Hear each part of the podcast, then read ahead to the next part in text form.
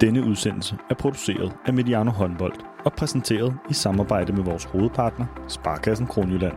Mange af os oplever, at verden buller afsted. Men hos Sparkassen Kronjylland tager de sig tid til det, der tæller. Tid til at gøre sig umage. Det forsøger vi også på Mediano Håndbold.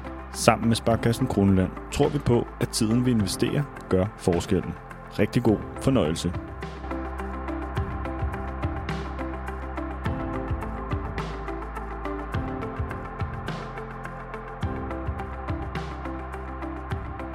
Velkommen til Mediano håndbold. Januar blev en kæmpe håndboldfest i arenaerne i Sverige og foran tv-skærmene her i Danmark. Men midt i VM-festen markerede januar måned også et tidspunkt, hvor det pludselig blev tid til eftertanke, grænsning og meget grundige overvejelser for alle i og omkring håndboldsporten.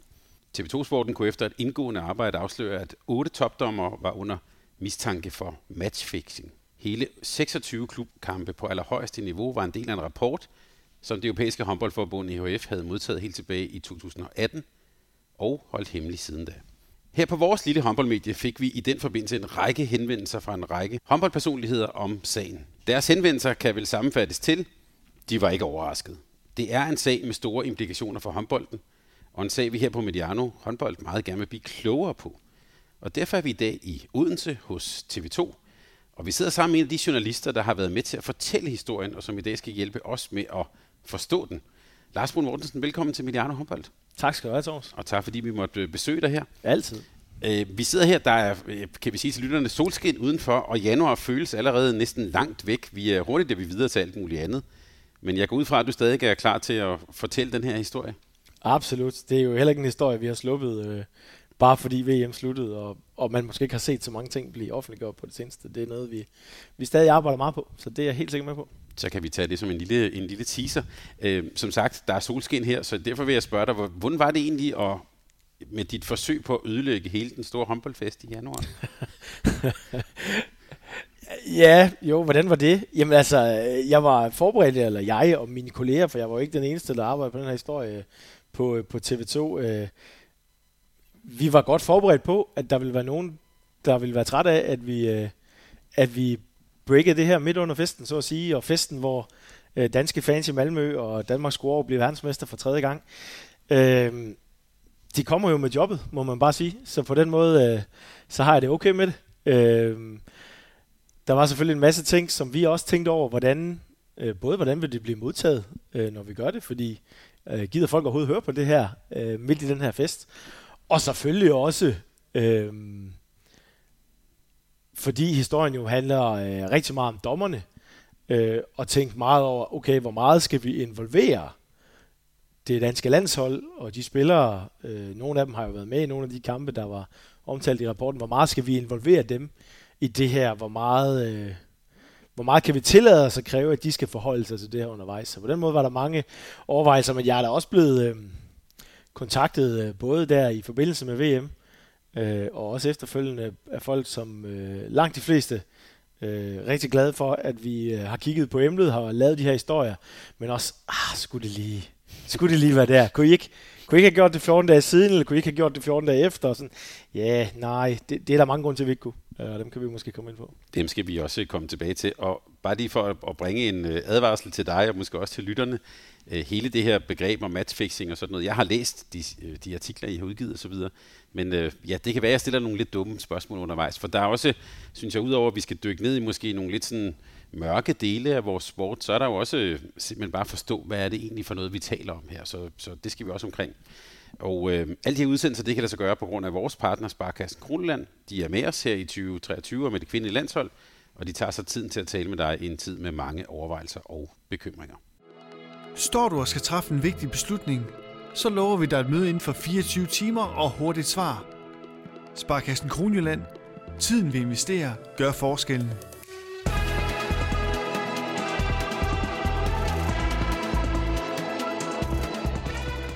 Som sagt skal vi tale om matchfixing, om en sport, der måske er nemt at påvirke fra dommersiden, men øh, også om sportens politikere, der måske ikke virker sådan sønderligt påvirket.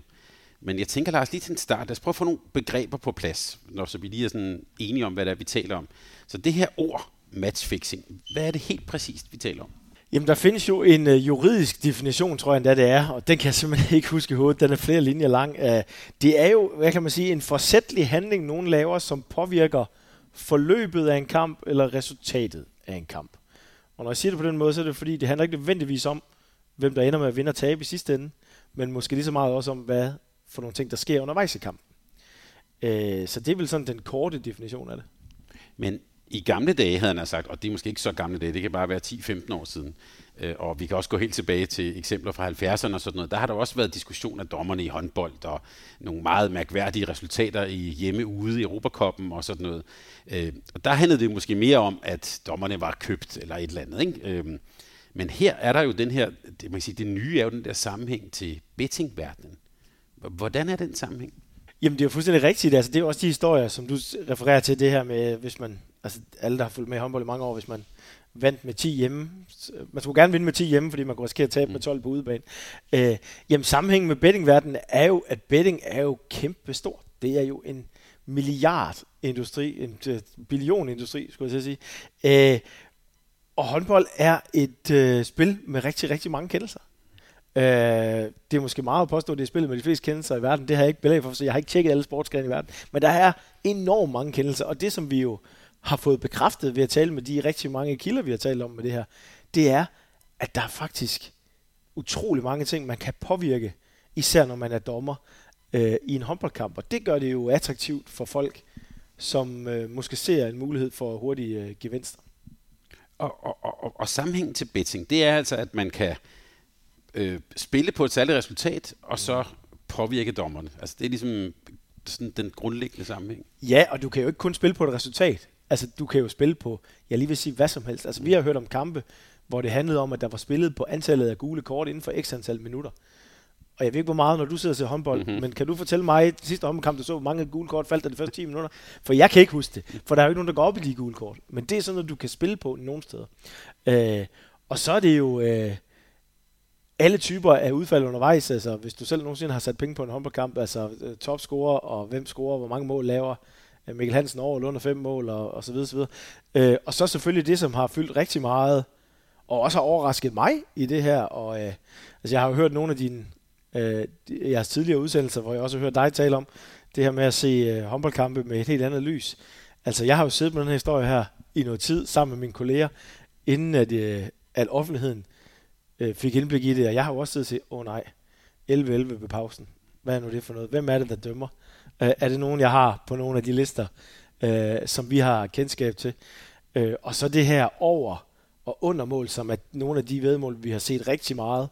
Altså, at der bliver spillet på, hvor, øh, hvor mange kampe, nej, hvor mange mål, der er under en eller anden grænse, eller hvis der bliver skåret over mange mål. Og hvor let det egentlig er at påvirke bare ved noget som simpelt som, om du stopper tiden, eller lader tiden køre som dommer.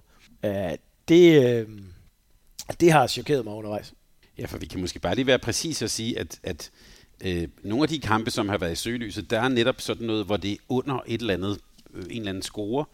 Øh, der er også et, øh, en del af dem, hvor det er altså uafgjort ved halvtid. Altså, du, du nævner det der 11-11. Det er virkelig sådan et... Så får man lyst til at sige, hvad er der, hvad er der sket her? ikke? Øh, mm.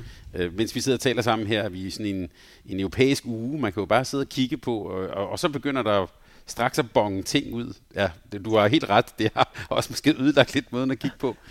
Og det, og det interessante i det er jo, altså det som, den måde, vi har fået beskrevet det af, af folk med indsigt i, i bettingbranchen, det er det, de kalder det for silent bets. Altså, øh, hvis man har set meget håndbold, så kan man også godt huske, at der har været nogle kampe over året, som har givet en masse ballade. Nogen har tabt sidste sekund på noget kontroversielt. Det lugter af, at nogen er blevet købt, eller nogen, der har anklaget nogle andre for, som regel altid uden sådan håndgribelige beviser. Men 11-11 ved pausen, det er der ikke nogen, der reagerer på. Nej. Hvis anden halvleg går, som, som holdene forventer, og holdene sidder og tænker, jamen den her kamp, det var da godt nok lidt mærkeligt første halvleg, dommerne skulle lige i gang, eller hvad de nu tænker. Øh, men det endte jo med, at vi vandt med fire alligevel, så vi fik de to pointer videre. Og, og på den måde er det jo øh, vedmål, som i den grad kan gå under radaren hos alle. Så også selv sådan nogen som som mediefolk, som du og jeg, som, som laver historier. Der er jo ikke nogen historie at fortælle, for alle var glade, da kampen var slut, så der er jo ikke noget bundet i. Og det vil det jo også være, nu sidder vi her på TV2, hvis I laver et sammendrag for, nu skal vi bare sige en VM-kamp eller et eller andet afgørende, det er som regel også et eller andet i anden halvleg. Ikke? Altså, det kan det i hvert fald være, at der skete noget, der knækkede kampen, der var en kontroversiel kendelse, den var afgørende, og så vi tænker slet ikke på det der, der skete i første halvleg. Ja, det er meget godt tænkt, kunne man måske sige. Det må man sige. Øh, men det her med bettingselskaberne, altså, øh, hvorfor holder de øje med det her? Jamen, der er det simpelthen klart. Svar jo, det er fordi, de risikerer at tage rigtig, rigtig, rigtig mange penge på det. Mm. Uh, altså, vi har jo eksempler, uh, hørt eksempler på fra, fra kilder i bettingbranchen, at hvis de ikke er opmærksomme, så kan de jo tabe 100.000 vis af kroner på ganske kort tid, hvis de ikke uh, sidder og overvåger det her hele tiden. Og derfor er der jo også uh, overvågningssystemer, meget detaljerede overvågningssystemer, hvor de hele tiden rapporterer advarsler ind. Og hvis man har fulgt noget af den dækning, vi har lavet, kan man sige, efter de allerførste historier om VM-dommerne, øh, så har de jo i høj grad handlet om advarsler om mistænkelige kampe. Øh, og der skal man selvfølgelig huske, at en advarsel er ikke det samme som, at den kamp er stensikkert fikset. Øh, der er sådan nogle forskellige parametre, de vurderer ting inden for, hvor sikker man mener, det er. Øh, der kan jo godt være kampe, hvor øh, hvad ved jeg, Niklas Landin bliver skadet to minutter før øh, kampstart eller under opvarmning, så er der måske nogen, der tænker, okay, så er vi nødt til at spille på hold modsat, for nu vinder Kiel ikke, eller nu vinder Danmark ikke. Så på den måde kan der godt være nogle ting, der forklarer meget pludselige spil på noget. Men, men der er enormt mange advarsler, og, øh, og også advarsler, øh, og det er jo også noget af det, vi har kigget på, som, som al, al, er øh, meget mere nutidige, end det, vi har kigget på i forhold til, til den rapport, vi, øh, vi har fortalt om til VM.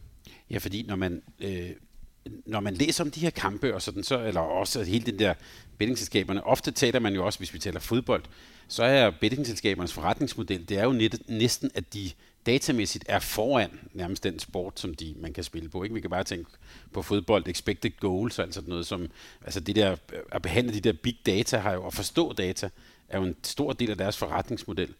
Så, så her gælder det også om for dem om at altså at, at fange de her data undervejs. Ikke? Der bliver jo spillet på så mange ting i løbet af, bare hvis vi sidder og taler sammen her. Så det er også et spørgsmål om, at de har lavet om man siger, modeller, der kan fange det her. Fuldstændig. Ja, ja, de holder jo øje med det hele, og, og, og kan jo se helt ned til den enkelte øh, kunde hos det enkelte selskab, hvad du spiller, og hvor tit spiller du, for hvad for nogle beløb, og er der, er der et, et uregelmæssigt mønster i den måde, øh, du reagerer på. Man kan sige, det, det, er jo, det er jo ikke, at i hvert fald sjældent, at der er nogen, der logger på deres, øh, jeg laver min konto på et eller andet bettingselskab og går ind og smider 100.000 euro på et resultat, så vil deres alarmer selvfølgelig blinke med det samme. Det er jo mere øh, justifikeret end det, at man måske har mange kontier, hvor man samtidig mange forskellige steder spiller på det samme udfald. Øh, og der skal de jo være super skarpe og samarbejde meget på tværs, de her øh, selskaber, for at, øh, at opdage sådan nogle ting. Og ja, så reagerer de jo, fordi øh, at de skal, de skal, de skal redde deres forretning, kan man sige. De skal tjene deres penge. Øh, og altså, jeg kan da huske en af de kampe, vi har øh, også omtalt øh, undervejs øh, fra EM i 2018, en, en landskamp med det danske landshold, der var der jo et bettingselskab, der simpelthen øh, lukkede for deres og det sker, lukker for spil, men de lukkede ikke bare, de tilbagebetalte de ting, der var spillet på kampen til alle deres kunder, fordi de sagde, det her det kan vi simpelthen ikke stå indenfor med det, vi ser i vores alarmer. Så de holder enormt meget øje. Og når man så kommer ud på den her liste, vi skal jo tage, der er jo 26 mistænkelige øh, kampe, og man jo så spørge, hvordan bliver de så mistænkelige? Men, men ud fra det, du siger her, det er så, hvis der bliver spillet store beløb på for eksempel et øh, uafgjort ved pausen, mm. så er det, så begynder der nogle Ja, så blinker så, der noget. Så begynder nogle alarmer at blinke. Mm. Man kan sige, når vi tager rapporten som fra, fra Sportradar, som firmaet hedder, analysefirmaet, der har lavet den, øh, så, så, øh, så har så er den lavet på baggrund af data af indberetninger fra syv forskellige bettingselskaber, som de ligesom samarbejder med. Øh, og det er jo så det data, der gør, at den her liste er kommet ud. Det vi ikke ved, fordi vi kan ikke få lov at tale med sportretter desværre, øh, det er jo, øh, hvad skal der til for, at det udløser en alarm? Skal der være spillet for en halv million euro, en million euro, og inden for, er der noget med tidsintervaller og sådan noget. Vi ved noget om, hvad det er, når man normalt kigger på, og det er så noget med, uh, uregelmæssigheder på kort tid og sådan noget. Men hvad der nøjagtigt har fået de enkelte kampe på den her liste til at bonge ud, det ved vi reelt ikke. Udover vi ved, at der i listen uh, jo står, uh, hvad det er for et mistænkeligt vedmål, der har været mm. ifølge sportretter. Uh, og, uh, og det er jo, som jeg var inde på, meget noget med halvtid. Nogle enkelte gange også uafgjort ved fuld tid. Uh, og så uh, under vedmål, altså antal mål under et eller andet.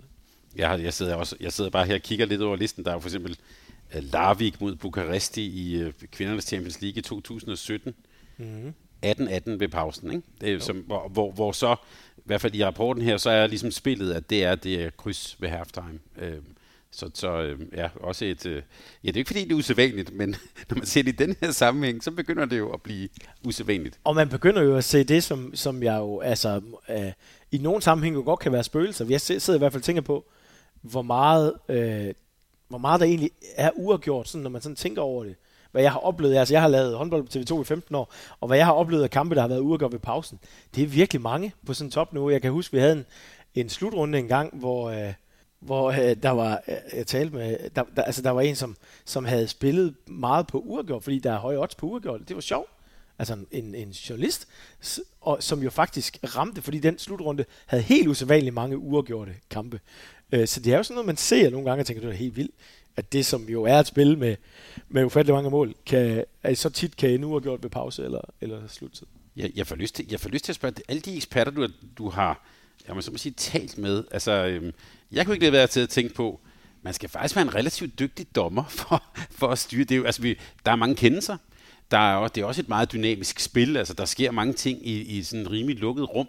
Mm. Øh, hvad, hvad er I kommet frem til det? Altså, hvad kræver det af dommerskills, havde sagt, hvis man skal kunne styre sådan en kamp? Jeg vil faktisk vente om at sige, at det jeg jo har fået beskrevet af folk, som, øh, som enten selv øh, dømmer, eller har dømt, eller har indsigt i dommergærning, det er, at du skal være en dårlig dommer, hvis du kan få det til at uafgjort. Mm. Simpelthen fordi, selvfølgelig hvis du sætter øh, øh, Give fra, er det ikke 3. division, de spiller ikke til at spille mod Aalborg, så kan det godt være, at det er svært at få det til at uafgjort. Men hvis, du, men hvis du har to hold, der er relativt lige i niveau, så skal der ikke ret meget til for at få det, for at styre et resultat af en kamp hen, der hvor, hvad kan man sige, hvis man gerne vil have det et sted hen. Øh, og det kræver jo enorm integritet af, af dem, der så skal styre det. Øh, netop fordi, at med mange små kendelser, kan du vende noget. Altså, hvor, hvor tit sidder vi ikke og diskuterer, om der er straffekast eller angrebsfejl, når, når to løber ind i hinanden. Ikke? Øhm, der er bare mange ting, som er øh, vurderinger, og der er kun de to, der skal vurdere det. Det kan vi også lige vende tilbage til. Nogle af de klip, I lagde op i forbindelse med slutrunden. Altså, det er jo også sådan, øh, hvor man sidder og tænker, ja, det er måske ikke godt dømt, men der er mange af sådan nogle, altså måske i alle kampe nærmest, man kan finde noget ud, som ser mærkværdigt ud, eller ja. tvivlsomt. Vi er helt enige, og det er faktisk en af de, øh, det er nok den artikel i hele forløbet, som jeg har fået mest, øh, hvis man kan tale om negativ øh, respons på, eller i hvert fald sådan undrende respons på. Fordi, øh, og, det, og det er jo så øh, til vores egen øh, efterkritik, det skal vi jo tage til os, at det nok blev opfattet som, at nu fremlægger vi nogle beviser. Og, og der synes jeg, det er meget vigtigt at sige, at vi har ikke bevist matchfixing i noget af det, vi har lavet her. Vi har fremlagt nogle oplysninger, der indikerer en hel masse øh, mistænkelige ting, som i hvert fald udløser en hel masse spørgsmål, som vi gerne vil stille til folk, som ikke så gerne vil svare på dem, må vi så også konstatere. Øh, og grund til, at vi lavede øh, den artikel, og, og de, øh, vi har også lavet nogle tv-optagelser med det her, det var jo fordi, vi sad med, med en liste og havde brug for at få at vide, jamen, når man så ser det, er det så plausibelt at tale om, at det her ser mærkeligt ud, at det her ser fikset ud? Og der skulle vi finde nogen til at kigge på det, som havde indsigt til det. Og lad mig bare sige, øh, det var ikke sådan, at der var en lang kø herude foran kvætøjet i Odense, af folk, der bare meldte sig frivilligt til at gøre det, øh, mens vi tændte et kamera, så vi kunne filme dem. Øh, og det er jo derfor, at det er blevet, som, øh, som det er formuleret også i vores artikler. Altså, der er to personer, der optræder ved navn. Det er Bent Nygaard, og det er Peter Brun Jørgensen. Og øh, det tror jeg godt, at alle dine lytter ved. Det er folk, der er ansat på TV2 til at være eksperter. Øh, de står selvfølgelig frem med navn. Så er der fire andre, øh, hvis identitet jeg kommer til at tage med mig i graven, øh, som er folk, højt placeret i håndboldverdenen og med indsigt i det her, altså i spillet, og øh, som har siddet og vurderet det her for os også. Og de har så alle sammen vurderet, siddet og kigget på de kampe her, meldt tilbage, hvad de har set, øh, og, øh, og så har vi jo egentlig, hvad kan man sige, forsøgt at fremlægge det, som de så. Men der, hvor jeg tror, vi ikke har fået det forklaret i den artikel godt nok, det er netop, at du kan ikke kigge på en, altså der er en af situationerne, der er, jeg mener det er Andreas Nielsen fra mm. Vestbrem, der, der, er, der sker noget i den ene ende, øh, han får ikke, jeg kan ikke huske, om det er, han ikke får, der, der er en kendelse der, som ser lidt mærkeligt ud, og i den anden ende, så ender det så i straffe, så ender kampen med det, den nu skulle i forhold til det mm. mistænkelige bet. Men at man skal se øh, antallet af bets i en kamp, altså man skal sætte sig ned og se en hel kamp, for så at kunne se, for eksempel, hvis det er et, et vedmål, der er mistænkeligt med noget med øh, under antal mål, tiden bliver aldrig stoppet. Tværtimod, det bliver sat i gang. Altså, det, det, det skal bare spille videre, spille videre, spille videre. Det er som om tiden skal gå. Altså, man skal se kendelserne i sammenhæng for at kunne se det der. Og det er jo stadig ikke et bevis, men så lad os sige, endnu kraftigere end Dicien, bare se den enkelte episode. Og det er nok det, som har været svært for nogen at forstå, tror jeg, med lige den nøjagtige artikel. Ja, det er rigtigt, fordi der er sådan en, Andreas, det er sådan en, øh, ja, for Vestbrem, han, han vender sig om, han har en mand i ryggen, og så falder ham der tilbage, og så tror jeg, de dør med angrebsfejl. Ikke? Og det er sådan en, hvor man kan sige, ja, du kan kaste en mønt op i luften, så får vi se, hvad de dømmer, vil man måske sige. Men det du så siger er, at i den store sammenhæng, så er det mere meningsfuldt. Ja, det er det, når du ser tingene i sammenhæng. Altså, øh, der er også nogle af de andre klip, hvor man kan se, altså der bliver dømt et, et, et boldtab, som er sådan helt mærkeligt, hvor man tænker, det, det, hvad, hvad dømmer I for der? Men så alligevel så ender det med, hov, så fik de andre lige chancen til sidst.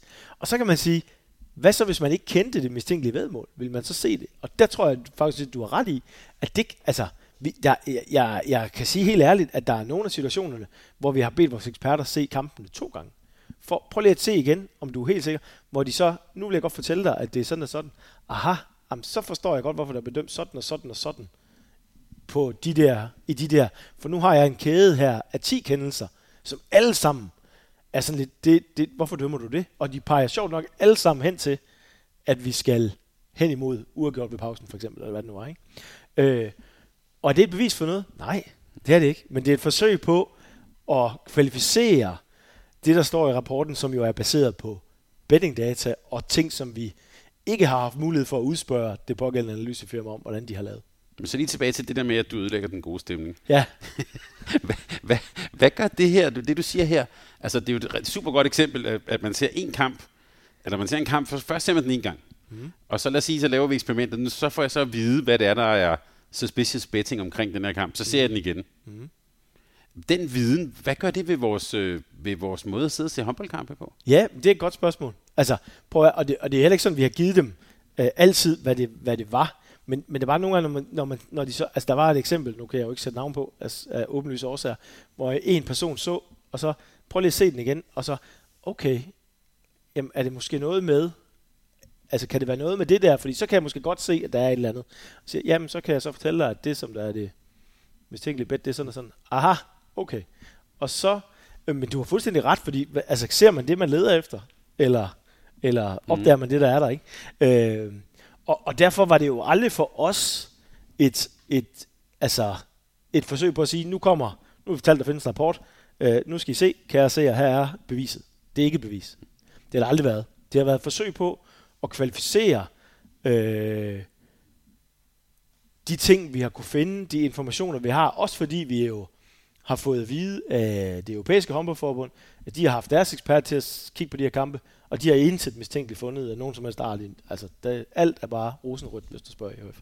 Øh, og derfor så, øh, øh, det, det kunne vi godt tænke os at teste med nogen, som havde øh, mere håndboldindsigt end, øh, end os, øh, der er ansat på TV2 som reporter og så videre. Og lad os lige vende tilbage til hele EHF og, og, og, og, og hvad det gør for sporten her. Øh, bare lige tilbage til, øh, ja, altså kernen, eller det, det, som har sat det i gang. Det er jo den her rapport fra, fra firmaet Sport Radar, som du nævner her, fra 2018.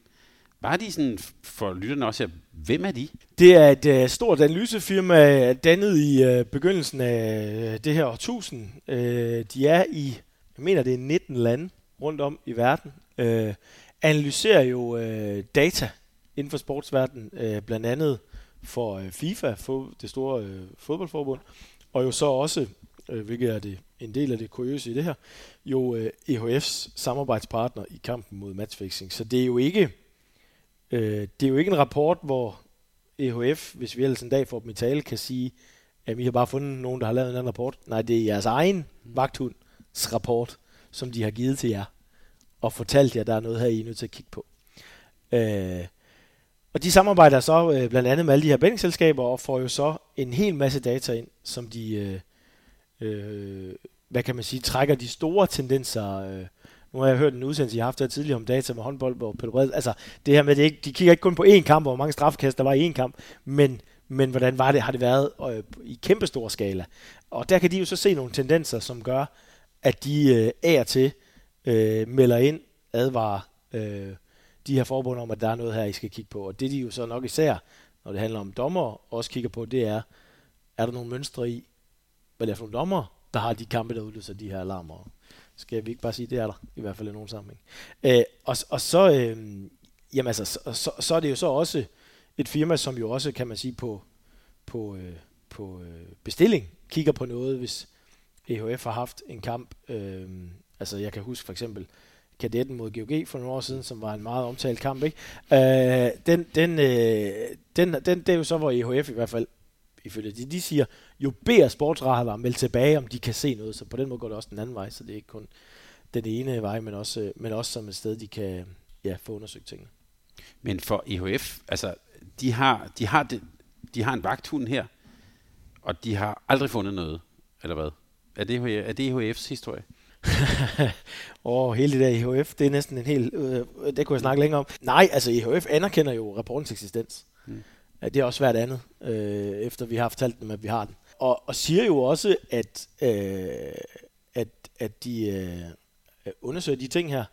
Øh, der er sådan lidt forskellige opfattelser af, om, om hvor mistænkeligt øh, er det. Altså, er vi, er vi tæt på, at de her kampe næsten er fikset? Er man sikker på det? Eller, eller er det i virkeligheden sådan meget løse indicier? Øh, øh, men altså, EHF har jo øh, bekræftet over for os, det er en af de eneste ting, vi sådan har fået dem til, at nye oplysninger bekræfter for os, at der alene sidste år var mellem 5 og 10 kampe i deres, altså i EHF's turneringer, som sportretter har, har indrapporteret til EHF. De her kampe er noget galt med. Vi kan ikke få at vide, hvad det er for en kamp. Øh, og det, som EHF jo selvfølgelig gør rigtig meget ud af, og det vil jeg også gøre, hvis jeg var kommunikationsmedarbejder i EHF, øh, det er at sammenligne tallet med, hvor mange kampe på verdensplan, der bliver indberettet i alle sportsgrene i hele verden, lige fra øh, fodbold til dart i Wales, og hvad ved jeg. Ikke? Og så er det klart, at hvis du sammenligner det tal med det store tal, så tænker man, nej, det er da ikke ret mange. Men 5-10 kampe i, øh, i EHF-turneringer alene i, øh, i 2022, og det er jo altså Champions League, European League, øh, noget EM-kval måske. Øh, det er måske op til folk selv at vurdere, om de synes, det er mange eller lidt. I hvert fald øh, er det der jo. Ja, det kunne man så også få til, at det er jo også en del af jeres historie her, det er, at det er jo ikke... Uh, altså det er jo ikke i den kypriotiske anden division, vi taler her. Det er, det er Champions League-kampe, det er dommer, der var med til VM, som selvfølgelig også var en del af jeres vinkel. Altså vi taler toppen af kransekagen. Øh, det, det, det er vel også en, jeg har sagt, en skærpende omstændighed. Absolut, og, og det er jo også derfor, vi, øh, vi, øh, vi valgte at bringe den historie til sidst. Altså det, det er jo fordi, at det er toppen af poppen øh, i håndbold, det her. Det er de bedste spillere, de største klubber, øh, og, øh, og ja, de dommer, som, altså det ene af dommerparerne fik VM-finalen, ikke? Så det er jo, det er jo dommerne på, på aller, allerhøjeste niveau, øh, og, øh, og ja, klubberne. Altså vi har jo gjort meget ud af, øh, fordi vi i hvert fald forløbig kun har offentliggjort to dommerpars navne, ikke at, at opliste konkrete kampe, fordi hvis man fortæller kampe, så skal man bare være god til at google, så kan man godt finde ud af, hvem der dømte de kampe.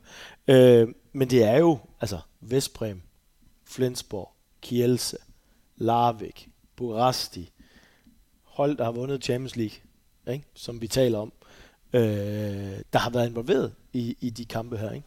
Og jo også på, øh, på landsholdsniveau. Øh, nu har jeg talt med mange journalister rundt om i Europa. Det her det er jo blevet en, øh, altså har jo spredt sig jo internationalt, kan man sige, da vi lavede historien. Øh, der er jo også landshold på den her liste. Tyskland, Kroatien har været involveret i kampe. Så det er jo virkelig, altså, det kan ikke blive ret meget højere nu. Og, ikke, og vi kan også få til ikke kedsommelige ikke, træningskampe sådan i juni måned med A- nogle Absolut ikke. Nej, nej, nej, nej, nej. Hvordan har I fået fat i rapporten? jamen, jamen, hvordan har vi det? Øh, øh, øh, jamen, altså, det kan jeg jo ikke fortælle dig, Thomas. Det, det ved Nej, du godt. men jeg skulle spørge. Det grund, øh. grund til at spørge, det er, at øh, for det første er den jo fra 18. Ja. Øh, og, og for det andet nævner du også, at, at sportretter vil jo ikke selv, altså, øh, vil jo ikke udtale sig her. Nej. Øh, så, så, så det er egentlig, jeg har fået fat i. Du behøver selvfølgelig... Du skal Nå, nej, men jeg, jeg, jeg vil faktisk gerne... Jeg vil, nej, det kommer jeg heller ikke til. Det er endnu en af de ting, jeg skal tage med. Der skal være god plads i den kiste, når jeg en dag skal frem med alle de ting, jeg skal have med mig. Men, men, men, øh, men jeg, vil, jeg vil gerne sige så meget, at det er i min tid på TV2, det stykke information, der har været allersværest for mig at få fat i. Det har virkelig, virkelig været svært og taget lang tid. Og det, der jo overrasker mig, øh, det er, hvor få mennesker. Man kan sige, øh, altså, når man har mit job, mit job er at øh, øh, øh bibringe nye informationer og nye historier øh, til TV2's læsere for TV2. Så det vil sige, at jeg skal få fat i informationer. Det kan man gøre på mange måder. Man kan ringe til nogle folk, man kan, der findes skriftlige kilder, mundtlige kilder osv. Når jeg skal have fat i sådan noget her, så er det første, jeg vil... Altså, forhistorien, uden at gøre en rigtig lang historie, meget lang, så forhistorien er, at vi hørte om den her rapport i forbindelse med, at vi var begyndt at kigge på, på matchfixing og generelt, og de, kan man sige, de, de historier, som alle har i håndboldmiljøet måske har hørt over årene, det så mærkeligt ud, og det var en mærkelig kamp, man spillede der. Skulle vi prøve at kigge på det her fænomen, kan man sige. Der hørte vi om den her rapport. Da, jeg, da vi så hørte om det, og, og jeg blev sat til, okay, skal vi se, kan du ikke prøve at finde den? Øh, og øh, så satte jeg mig ned og sagde, okay, hvem kunne tænke sig at have den her rapport? Og den liste, den, der kunne godt stå mange navne på. Jeg kan selvfølgelig ikke sige, hvem jeg så har prøvet, men, men, men der var næsten ingen, der havde den her rapport. Der var mange, hvor jeg var nærmest overrasket over, at de havde ikke hørt om den. De vidste ikke, den fandtes. Og så må man sige, løg de for dig, Lars. Det kan selvfølgelig være en risiko for, at der er enkelt eller to, der har gjort det undervejs, men, men, men det er ikke mit indtryk. Mit indtryk er, at de oprigtigt ikke vidste det, og at den her rapport er blevet holdt på meget, meget få hænder i toppen af det europæiske håndboldforbund. Og faktum er også, og det har jeg fået bekræftet af kilder siden, at da vi laver den her historie til EM i januar, der ved det internationale håndboldforbund, på alt hvad jeg kan opstøve, ikke noget om den her rapport, før vi fortæller det. Så det vil sige, at det europæiske håndboldforbund har ikke fortalt, så vidt vi kan opsnappe, det internationale håndboldforbund noget om den rapport i fem år. Og det var for os, altså, wow, altså, hvorfor har de ikke det? Altså, det åbner for så mange spørgsmål, som man gerne vil stille øh, til folk, øh, som vi så en dag også håber, de vil svare på. Ja, fordi du nævner også, at det er jo en sag, der har vagt øh, berettiget international opmærksomhed. Hvis man går ind på, på, øh, på tv2.dk, så står artiklen jo også på engelsk. Altså, ja. øh, så, så det er, øh, hvis, hvis jeg nu skulle ud med en historie, er TV2 et godt medie at, at, at tale med der? Altså, hvis jeg nu var en whistleblower, der gerne ville afsted med noget, er, er, er I gode og er det, er det et rigtigt sted, jeg har ramt? det, det, det, det kan jeg kun svare ja til jo. Men, men det er jo sjovt, øh, og det er, der kan vi jo komme ned af en, af en tangent her, øh, Thomas, så der må du jo så stoppe mig. Men det som, det, som jeg jo nogle gange synes, jeg hører, det handler ikke kun om håndbold, men det er jo, at TV2 er jo en rettighedshaver. Mm. Altså, I er sådan I selv fedtet ind i det, som nogen kunne finde på at sige. I er en mm. del af, af sporten, I er en del af, altså vi hørte det med Tour de France, I, I tør ikke rigtig lave noget om doping, fordi I skal sende Tour de France øh, hvilket er det pureste røv. Øh, men, øh, øh, og på samme måde, så, så mødte jeg jo også nogle reaktioner, hvor det var som om, at det var sådan ekstra opsigtsvækkende, at det var os, der havde lavet den her historie, frem for, hvad vi er i politikken, eller, eller øh, et eller andet tysk medie, eller hvad vi er. Øh, og der, der må jeg bare sige, altså jeg har arbejdet med det her rigtig længe. Min chef, øh, der, jeg ved ikke mange, der kender, han hedder John Jæger, det er chefen for håndbold på TV2. Jeg har ikke haft andet end 100% opbakning hele vejen også så langt som at, jamen prøv at hvis der er nogen, der så siger, den her tv-aftale, den hiver vi i stykker nu, fordi vi kan ikke, I kan ikke få lov til at købe øh, rettigheder, til, fordi I laver sådan en historie. Øh, so be it. Så er det sådan, det bliver. Så for at svare på det der med, om man kan, ja, det kan man helt afgjort. Og, øh, og så er vi selvfølgelig en stor platform, det er vi jo godt selv klar over. Og vi lavede de, de her historier på, på engelsk, fordi vi jo også ville... Altså jeg har selv siddet øh, som journalist og skulle nogle gange på, altså jeg dækker mange slutrunder, og så nogle gange så kommer der nogle historier, de kan være lidt svære at springe på, fordi så får du øh, oversat noget fra slovensk, øh, et eller andet. Øh, oha, og hvad er det lige her, der står, og kan jeg egentlig? Så det var sådan også for at hjælpe, kan man sige, udenlandske medier til egentlig at forstå det. Jeg har også delt øh, rapporten med det, jeg selv anser som troværdige udenlandske journalister, der har spurgt, om de må se den. Det må I gerne. Selvfølgelig må I det. Jeg har ikke nogen interesse i at holde på de her oplysninger, sådan set. Vi vil jo tværtimod gerne have nogen til at forholde sig til det, og vi vil gerne have IHF til at forholde sig til det.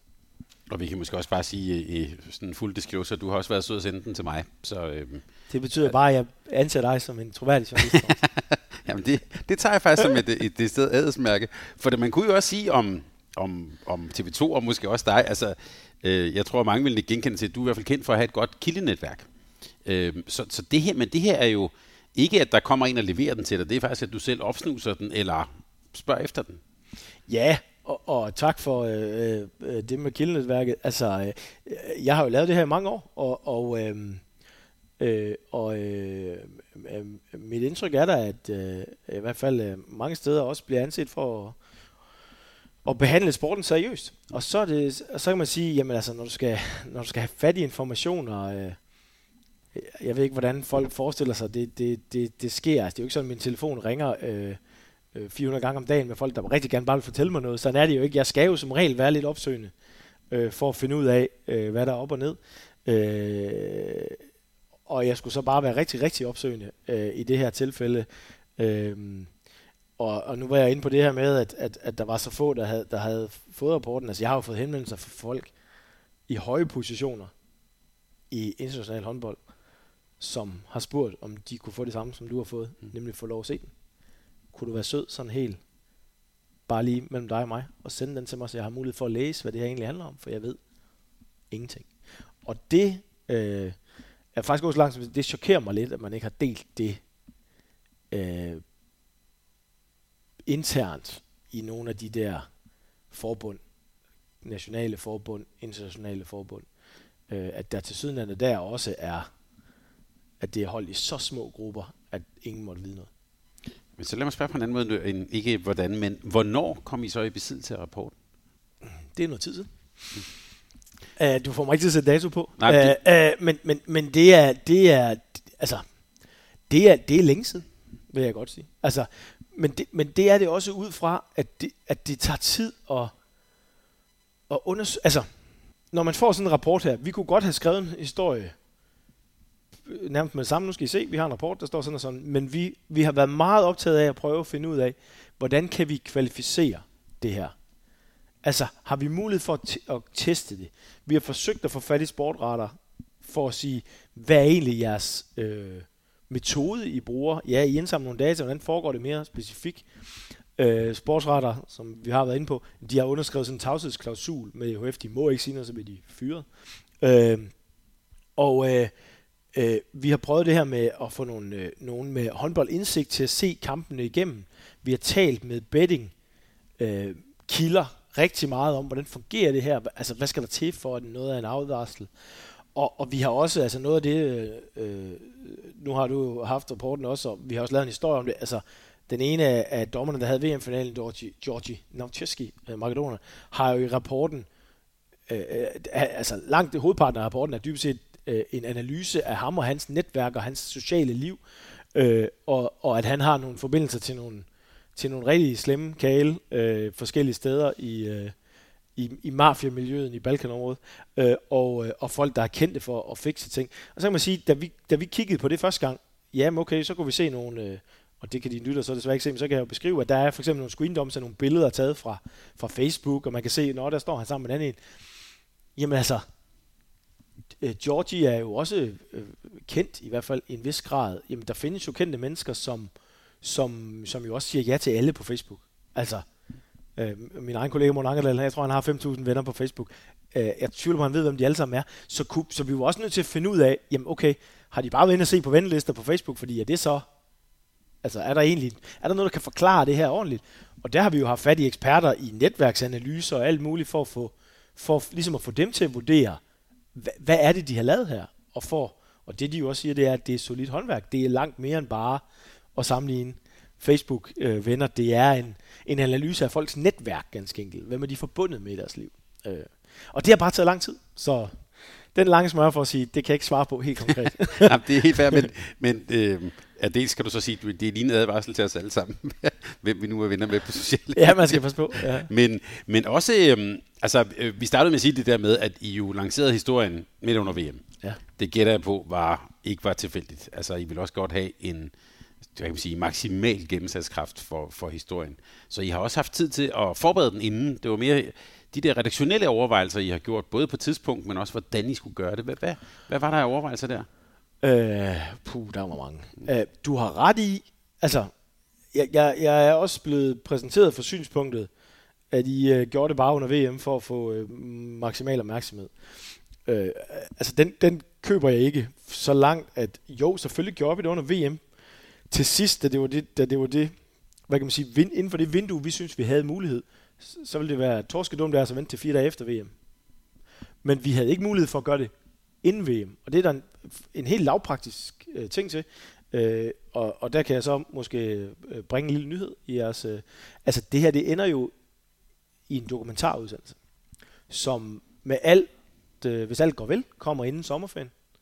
Øh, vi, jeg er sikker på, at vi skal nok reklamere for, hvor, hvornår og sådan noget, så det, jeg ved det heller ikke helt nu. Men, men, men det er det, som det ender i. Så vi har, vi har, hvad kan man sige, sideløbende med, vi har offentliggjort en historie, også optaget til en dokumentar. Og, øh, og når, man, når man bringer navne, som vi har gjort her, og det er bestemt ikke noget, øh, det sagde jeg også i et VM-studie, det er ikke noget, vi bare lige vedtog om morgenen, eller vedtog aften før i hotelbaren eller noget. Det er virkelig noget, vi har tænkt over meget længe, og hvad havde vi af en række på de her, til at vi kunne gøre det. Øh, så skal folk forelægges. Altså, vi kan ikke bringe sig noget, uden at give folk muligheden for at svare. Og øh, altså, jeg kan ikke øh, sådan bare lige få fat i de her dommer, men vi vidste jo, de var til VM. Så det der jo sker, og, og øh, altså til VM, øh, jeg kan huske, jeg kan huske, om Danmark spiller mod USA, tror jeg måske faktisk det er. Mm. Øh, den, øh, den aften, der er jeg i Malmø, øh, og en af de andre journalister, som, som øh, har arbejdet på historien sammen med mig, vi er, som sagt, andre end mig, der har lavet det her, øh, fra TV2 Dokumentar, ham har vi sendt til Polen. Og det er fordi, vi kan se på dommerpåsætningerne, at øh, makedonerne dømmer kl. 18 i Malmø, kroaterne dømmer kl. 18 i jeg kan huske, hvor det var han i Polen. Et sted i Polen. Øhm, så hvordan får vi fat i de her dommer? Jamen, de skal jo begge tilbage til deres hotel bagefter. Vi ved godt, hvad hotel officielt spor på til VM, så vi stiller os foran hotellet og venter på dem. Og hele den seance, udover at vi skulle filme dem, men vi, altså det der med at ringe dem op og på gebrokken engelsk og sige, nu skal du høre, jeg har noget. Altså, vi vil gerne kunne kigge på dem og sige, fordi de skal jo egentlig også have mulighed for at forsvare sig. Vi har ikke noget, som vil, altså, det, det vil ikke holde i retten tror jeg ikke, det er uden at være advokat, det tvivler på. Mm. Øh, så vi, så vi, de skulle have mulighed for at, at, at tale. Og det er jo grund til, at det ender, kan man sige, på den måde, det gør. Og så offentliggør vi det, da vi, øh, da vi gør. Vi havde talt om, om vi kunne finde en måde at offentliggøre det inden VM. Også ud fra, at hvis nu det, altså, hvis, hvis, det, hvis mistanken er, er rigtig, og, de, og det er nogen, øh, nogen, nogen, der fikser ting, jamen skal, skal IHF så ikke have mulighed for at tage dem af, hvis de føler det vi havde bare ikke den, altså vi, vi havde bare ikke den mulighed for den forelæggelse. Og derfor ender det, hvor det gør. Men, men ja, selvfølgelig fik det en gennemslagskraft, og det var jo også en del af det, fordi øh, vi skulle have, og det skal vi stadig, vi arbejder jo stadigvæk på det, øh, se om vi kan få nogle af dem i tale, som faktisk kan svare på de mange spørgsmål, de åbner. Lad os bare sige, at det var en god nyhed. Det vil, det vil vi glæde os, til, glæde os til at se. I har jo haft rettighederne på, på Tour de France i mange år, ligesom ja, I har haft det på håndbold. Ja. Men, men måden at håndtere det, på den ene side at være rettighedshaver, på den anden side at lave ja, kritiske dokumentarer osv. Mm. Er, er, er det den samme øh, ja, overvejelse, der går sådan internt eller redaktionelt ind der? Ja, altså for mig øh, har det ingen betydning, jeg er rettighedshaver. Mm. Altså, og det, det har det ikke for mine kolleger på redaktionen. Selvfølgelig, øh, og det, det er jo ikke noget, altså jeg har lige haft, øh jeg har lige haft øh, Mors mod Lemvi i Herreligaen, øh, hvor, øh, hvad blev den med pausen der? Åh oh, gud, ja, øh, ikke uafgjort. De førte stort mål. ja, det er rigtigt, men, men, men den har jeg lige haft som redaktør. Øh, hvor, hvor Nå, nej, det var slet, faktisk slet ikke uafgjort. Øh, ej, alt andet uafgjort. Men, men, men hvor man kan sige, der har jeg jo en opgave i øh, at øh, i situationstegn sælge en nedtak, når jeg får vores vært, det var Heidi øh, Øh, Møller Sindberg, til at lægge på reklamer efter en kamp er slut, så har jeg jo en opgave i at få seerne til at interessere sig for den nedtakt, der kommer bagefter. Så på den måde er, altså, er vi jo rettighedshaver. Men for mig, altså, vi laver alle de historier, vi føler, vi vil lave.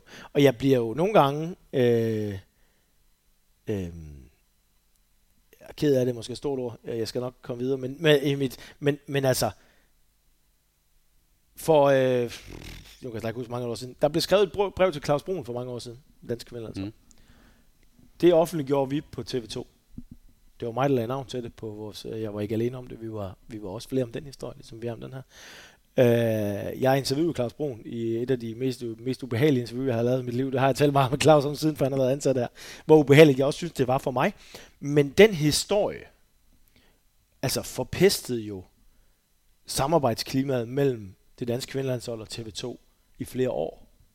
Ikke med alle, men med dele af spillertruppen. Og så var selvfølgelig også nogle af spillerne, der ikke bryder sig så meget om dele af TV2, inklusiv mm. mig. Øh, øh, det er en del af jobbet, men min, men min pointe med det er, det gjorde vi alligevel. øh, vi bragte alligevel, for det er vores arbejde. Øh, jeg har aldrig i min tid på TV2 oplevet at blive stoppet i at lave en historie. Fordi, ej det duer ikke, fordi vi har rettighederne. Aldrig nogensinde. Tværtimod, fået at vide, det er fint, du kører bare. Øh, vi står på mål for dig. Øh, det skal de jo også, fordi dem, der ender i retten til sidst, det har jeg sagt til John ja, mange gange, at det er ham, der ender i retten, og ikke mig, hvis det, hvis det går helt galt. Øh, så, eller, så, eller i presselåsen. Eller i presselåsen, ja. Sender jeg også ham. øh, så, så, så ja, jamen altså, overvejelserne, ja, altså overvejelserne var etiske, øh, fordi vi vidste, det var en stor scene. Vi vidste, vi ville navngive nogle personer, som jo øh, worst case, hvis karriere vi ødelægger. Og det ansvar var vi meget bevidste om. Øh, og er meget bevidste om. Og det er jo også, når nu jeg har fortalt, at der er en dokumentar på vej, at der står jo andre dommernavn på den liste her. Vi har jo, vi er jo ikke færdige med at kigge på det her. Vi kigger stadigvæk på det. Øh, og vi har også øh, helt bestemt andre dommerpar i søgelyset. Og kommer vi til at navngive dem? Ja, måske. Måske gør vi ikke. Måske sætter vi kun nationalitet eller område på, eller hvad vi nu gør. Men vi er meget bevidste om øh, de etiske overvejelser, øh, når man gør det der. Og derfor, ja, derfor tog det lang tid, og var der mange overvejelser om det. Ja, man kan også sige, at den, den er jo helt tilbage fra 2018. Mm. Måske øh, har du, og det behøver du ikke at få svar på, men der kan også være andre kampe. Du nævnte også, at der i den forgangne sæson havde været nogle kampe. Øh. Jamen, det vil, det vil jeg gerne svare på, fordi det, vi har jo også offentliggjort øh, historier om øh, nyere kampe, nyere advarsler. Vi har bare ikke sat så mange navn på endnu. Men så lad mig øh, stille et andet spørgsmål, og her kan vi faktisk godt tale om nogle navne, for jeg har i hvert fald taget de navne med, som I også selv har været ude med. Ja. Øhm, øh, der er blandt andet, og det er jo de her Bal- Balkan-navne, men øh, Matisha Gubica og Boris Milosevic, ja. som vi jo alle elskede som dommer i den her VM-kvartfinale i Ægypten 2021, øh, som også har været med i den her øh, dokumentar, som I jo også lavede om den mest vanvittige håndboldkamp osv. Og så er der makedonerne Georgi Nachevski og Slave Nikolov, øhm, som måske er blandt de mest kendte navne, som, som er her. Og, og du var inde på, den sådan, øhm, metode, der er i rapporten, det er jo, at, dels er der jo altså, at kigge på de der kampe, men så er der helt den der meget sådan øh, præcise gennemgang af deres, ja i virkeligheden deres so me adfærd. Altså her har vi øh, jo øh, Natevski og Nikolov, øh, som jo har forbindelser, som du nævnte til, ja, det er organiseret kriminalitet i Makedonien, den såkaldte Gypsy-klan. Det vil man nok ikke sige mere nu. Jeg ved ikke, om man siger Roma-klan om det. det, det kan så godt være. Det er det, der står i rapporten, ja. ja præcis, præcis. Ja. Men det, jeg tænker på, Lars, det, det er jo meget stærke indicier. Mm. Og du har, har også selv været meget tydelig her om, at der er ikke tale om beviser. Mm. Sportretter siger også, at det er det er ikke bevis på matchfixing, men de opfordrer EHF til yderligere undersøgelse. Mm. Altså, hvordan skal vi, øh, ja, hvordan skal vi forstå det? Altså, vi kan godt sige, at når man, altså, øh, øh, i det, den makedonske forbindelse er rimelig tydelig. Mm. Øh, ja. og, og som du også siger, jeg har haft netværkeksperter til at kigge på det. Men hvad er det egentlig for noget viden, vi har fået her? Det synes jeg, der er et rigtig godt spørgsmål. Også fordi vi jo ikke ved, hvordan det er blevet undersøgt efterfølgende. Øh, andet end EHF siger, at de har sendt det videre til Østrigs politi, og det må være op til politiet. Altså det, som jeg får at vide af, skal vi sige, folk med indsigt i sådan noget her, hvad skal der til for øh, reelt at dømme folk for noget? Jamen, så kan det godt være, at vi er helt derhen, hvor du skal have beviset på pengeoverførselen, for at du reelt kan dømme nogen. Mm. Så det er ikke beviser. Det er indicier. Men det, man skal huske, det er jo, at det er jo ikke, dommerne er jo ikke valgt til at være dommer de er ansat. IHF har selv sagt, vil du dømme den her kamp? Så IHF kan jo bare vælge at sige, vi synes, der er så meget indicier om dig, at du skal ikke dømme, før vi har undersøgt nærmere, hvorfor et eller andet. Øh, det står dem frit for. Øh, jeg har selvfølgelig også mødt, og det sagde øh, domudvalgsformanden for, øh, for IHF. Øh, det, han hedder Per Morten, han er nordmand. Øh, det sagde han på det afsluttende pressemøde til VM også, da han blev spurgt til, hvorfor de her to makedoner var sat på VM-finalen, når nu der var alle de her ting øh, i den rapport, og om det var forenligt med at være dommer i IHF-regi, at man har forbindelser til organiseret kriminelle. Uh, øh, han sagde, uh, at alt i samfundet er jo uh, innocent until proven guilty. Mm. Og det er jo også rigtigt. Det er man jo. Uh, det, som vi forsøger, og grund til, at vi har lagt de her oplysninger frem, det er jo fordi, vi vil gerne høre, hvad man har gjort ved dem. Fordi alt, hvad vi kan se, apropos, når jeg siger, hvor få mennesker, der har set den, IHF kendte ikke til den til sydenlandet i hvert fald, før øh, at vi øh, gør opmærksom på den til VM, jamen så, så ligner det jo, når man kigger på det, at det er forsøgt gennem væk. Og det, og det er jo det, vi egentlig bare søger svar på. Hvad har I? Ja, I har sendt til politiet. Hvad har politiet så gjort? Har politiet gjort noget? Fordi når jeg taler med folk, som, som, øh, som ved om det, så kan man jo godt undersøge sådan noget her. Øh, og i forbindelse med en af de, vi har lavet en artikel om tre kampe til EM i 2018, øh, der var politiet, fransk politi jo, på historien, eller på historien, på, på det mistænkelige. Øh, og hvad skete der? De dommer, det handlede om, to pågældende dommer, de forsvandt lige pludselig, sad på et fly og fløj hjem. Hvem sendte dem hjem? Hvem besluttede, de skulle hjem? Gør de selv det? Var der nogen i HF, der sendte dem hjem? Hvorfor? Og så videre, så videre. Der er en hel masse spørgsmål der, som i hvert fald gør, at vi håber, at Michael Widerer, HF's præsident, på et tidspunkt har lyst til at mødes med os. men, men, men, men, men i HF's position synes at være, der er ingen, der er dømt. Ja. Og man er uskyldig indtil det, det, ja, der, det, det modsatte er tilfældet. Og de har overbragt øhm, rapporten til politiet i, i Østrig. Jeg forstår det, fordi det er i Wien, eller...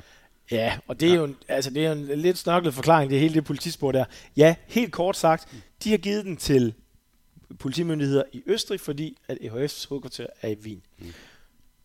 Så har vi spurgt til, hvem er det, og vi kan ikke få at vide, hvem, hvem er personen, de har sendt til. Vi har fået noget med en, en afdeling og noget. Jamen, de har ikke gjort noget ved den. Den er sendt videre til Europol, fordi det handler jo om kampe, som ikke er spillet i Østrig. Sendt videre til Europol. Europol er sådan helt kort fortalt sådan nogen, der... Altså, de undersøger ikke selv sagen, de fordeler den ligesom til de politikreds.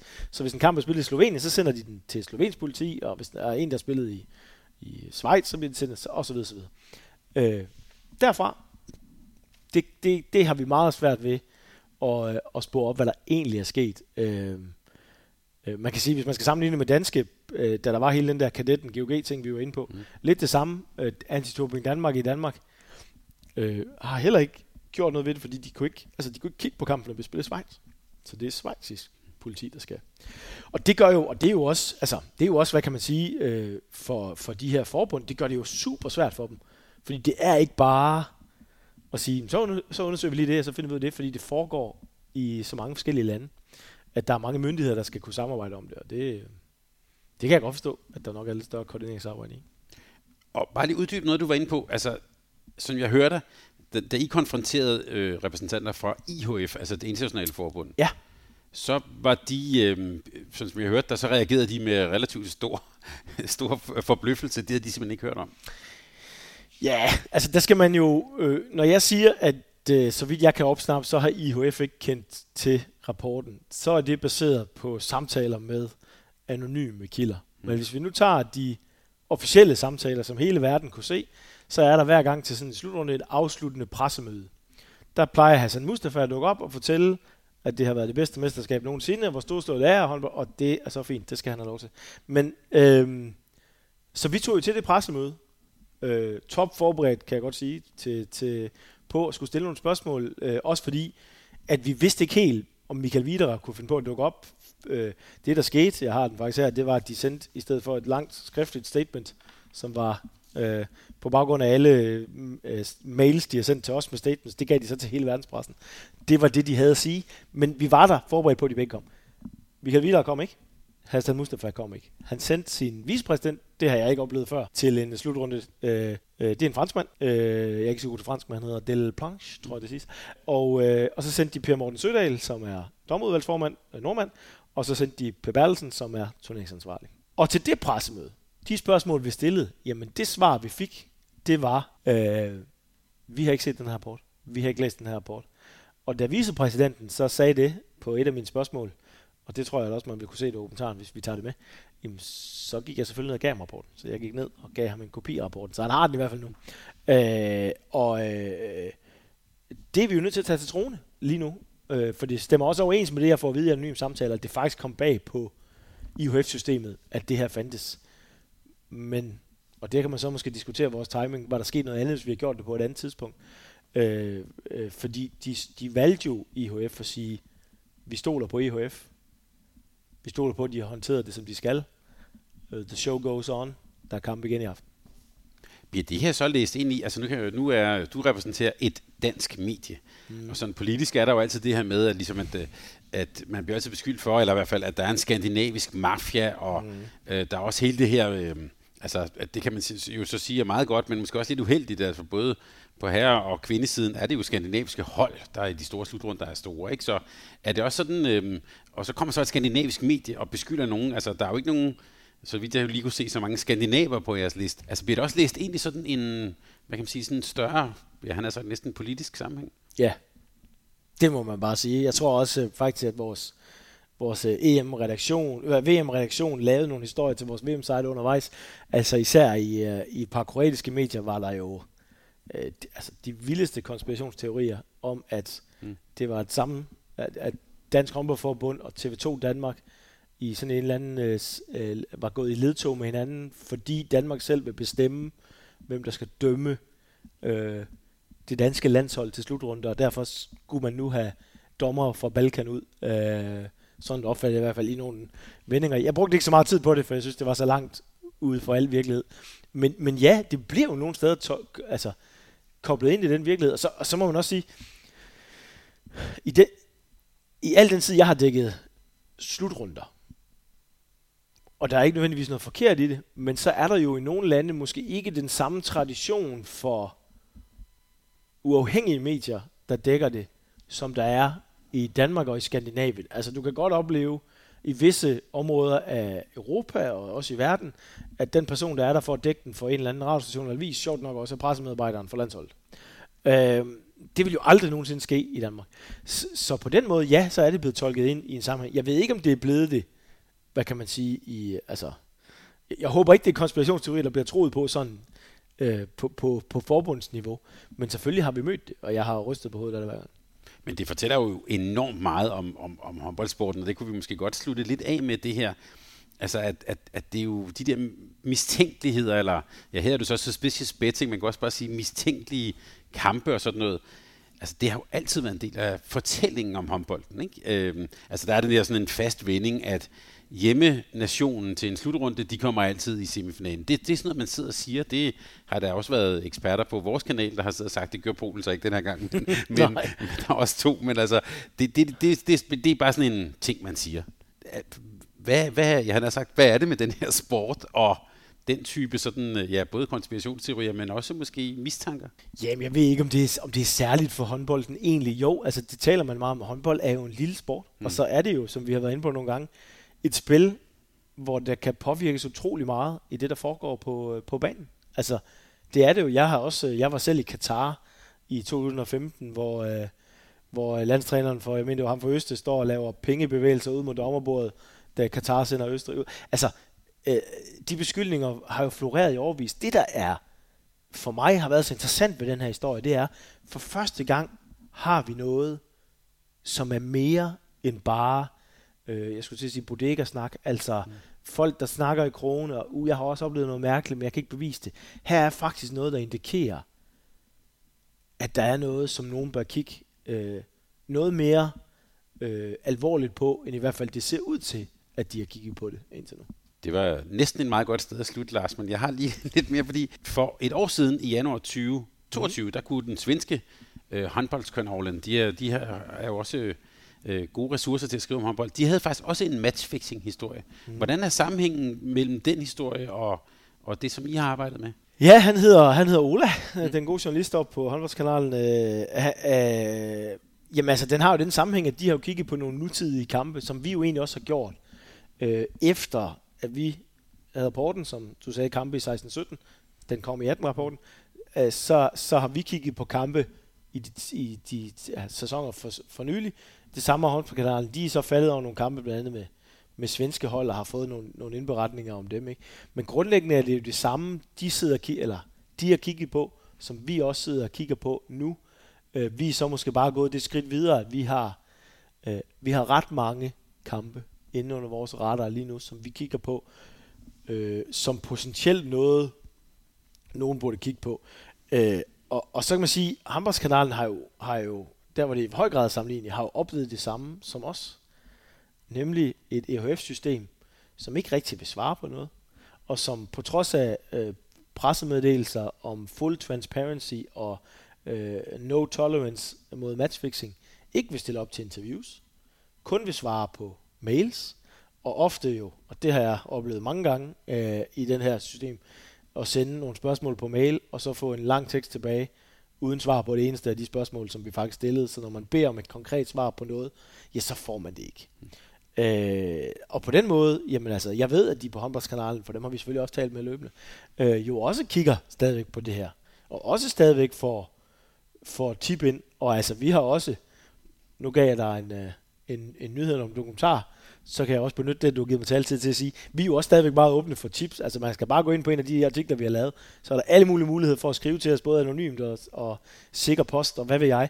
Hvis man ved noget, har oplevet noget, fordi det vi jo i høj grad kigger på i forhold til, til hvordan, hvordan, hvordan arbejder man mere med den her historie, hvis de store forbund bliver ved med at insistere på, at det ikke er noget, de vil tale om, for de kan ikke se noget. See no evil, hear no evil. Øh, jamen, det er jo, findes der håndgribelige beviser, som en rapport, alt muligt andet derude, som øh, kan være med til at belyse, øh, om mistankerne er berettiget, og jo også det modsatte, fordi hvis det nu viser sig, at det faktisk er ikke er, altså de faktisk ikke har gjort noget, så skal de jo også have mulighed for at blive, øh, at blive renset for det. Og det skulle man jo synes, at øh, EHF også vil have en interesse i. Altså, jo mere vi har talt sammen, desto mere kommer jeg til at tænke på 90'erne og cykelsport, fordi altså, der var også alle mulige sådan nogle uh, historier om, hvad for en uh, uh, hematokritværdi Brigvej Barne Ries havde. Det, det havde alle en historie om. Og sådan. Ligesom alle i håndboldverdenen har en anden historie om, altså hvis du bare spørger trænere, der har spillet en Europacup-kamp om et eller andet, de har oplevet nede på Balkan eller sådan noget. Alle har historier om det, men det er lidt på anekdotisk niveau, ikke? Jo. Nu er vi ved at, i, i hvert fald ved at, at oplyse feltet lidt mere. Hvad, hvad, hvad ser du som, øh, du nævner det her med, at I har den der whistleblower-ordning, det lader jeg godt mærke til, at man kunne klikke på, men hvad, hvad, hvad er sådan, ud over dokumentaren, hvad er de næste skridt? Jamen altså, det næste skridt er, at vi forsøger stadig at overbevise øh, EHF om det, det er at få EHF til at stille op. Altså, man kan sige, jeg kan jo ikke øh, sige, hvad for nogle informationer, der kommer i den dokumentar, som vi har på vej. Jeg kan bare sige, at den handler ikke kun om, om det, vi offentliggjorde i, i januar. Det er en del af fortællingen. Så har vi nogle øh, informationer, som, øh, som trækker tråde til, til nutiden, og, øh, og som jo, øh, i hvert fald når jeg kigger på det, øh, er så mistænkeligt, og, og med så klare mønstre, at det er svært at se, hvorfor EHF ikke reagerer på det. Hvad er deres begrundelse for eventuelt ikke at gøre noget? Og der kan være gode begrundelser, men dem må de jo så give os.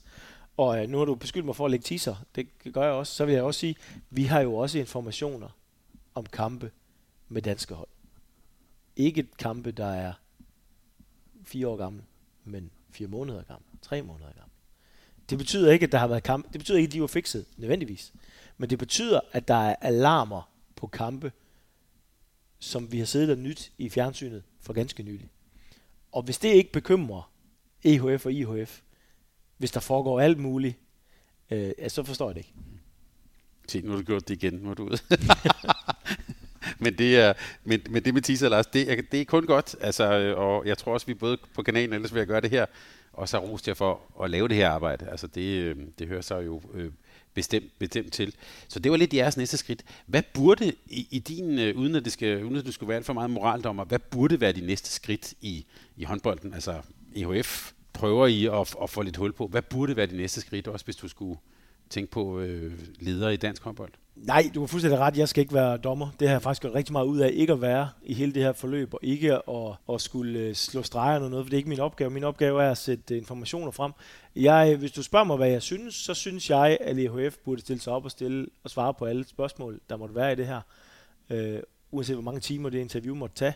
Fordi hvis der ikke er noget problem, som IHF ikke mener, så skulle der vel ikke være noget problem i at svare på spørgsmålet. Jamen altså, de nationale forbund, der er jo nogle stykker af dem, der har gjort det, det danske, det norske, krævede svar af, af EHF. Det, der så er sjovt, det, det er jo, jeg har også øh, hørt andre forbund, der har haft nogle spørgsmål på de indre linjer, så har de måske også talt med EHF, og måske også fået nogle svar, som i hvert fald til sydlandet indtil videre har beroliget dem. Men det, som jeg jo også hører fra, fra mange kilder, det er jo, at de er nødt til at stole på den proces, EHF kører om det her. De har ikke rigtig noget valg andet. Og det kan sagtens være, at vi skal stole på den proces. Vi kan bare ikke få ret meget vide om, hvad processen egentlig er. Lad det være det afsluttende ord. Lars, tak fordi vi var kommet og besøge dig. Altid. I er altid og, velkommen. øh, og tak til dig, lytter, for at lytte med. Tak til Sparkassen Kronjylland for at gøre det helt muligt. Og øh, ja, tak for arbejdet. Vi kan jo bare sige, øh, fortsættelse følger, har jeg på fornemmelsen. Det kan vi vel godt, det kan vi roligt sige efter det, vi har talt om i dag. Det lover jeg. Det er godt. Tak, Lars. Tak fordi du lyttede til en podcast fra Mediano Håndbold. Hvis du kunne lide udsendelsen, så husk at abonnere på Mediano Håndbold, der hvor du hører din podcast. Så får du den seneste udsendelse serveret direkte til dig. Du må gerne fortælle dine venner om os, og husk at følge os på Facebook, Twitter og Instagram. Mediano Håndbold kan lade sig gøre på grund af Sparkassen Kronjylland. De er med Mediano Håndbold og det kvindelige danske landshold. Tak fordi du lyttede med.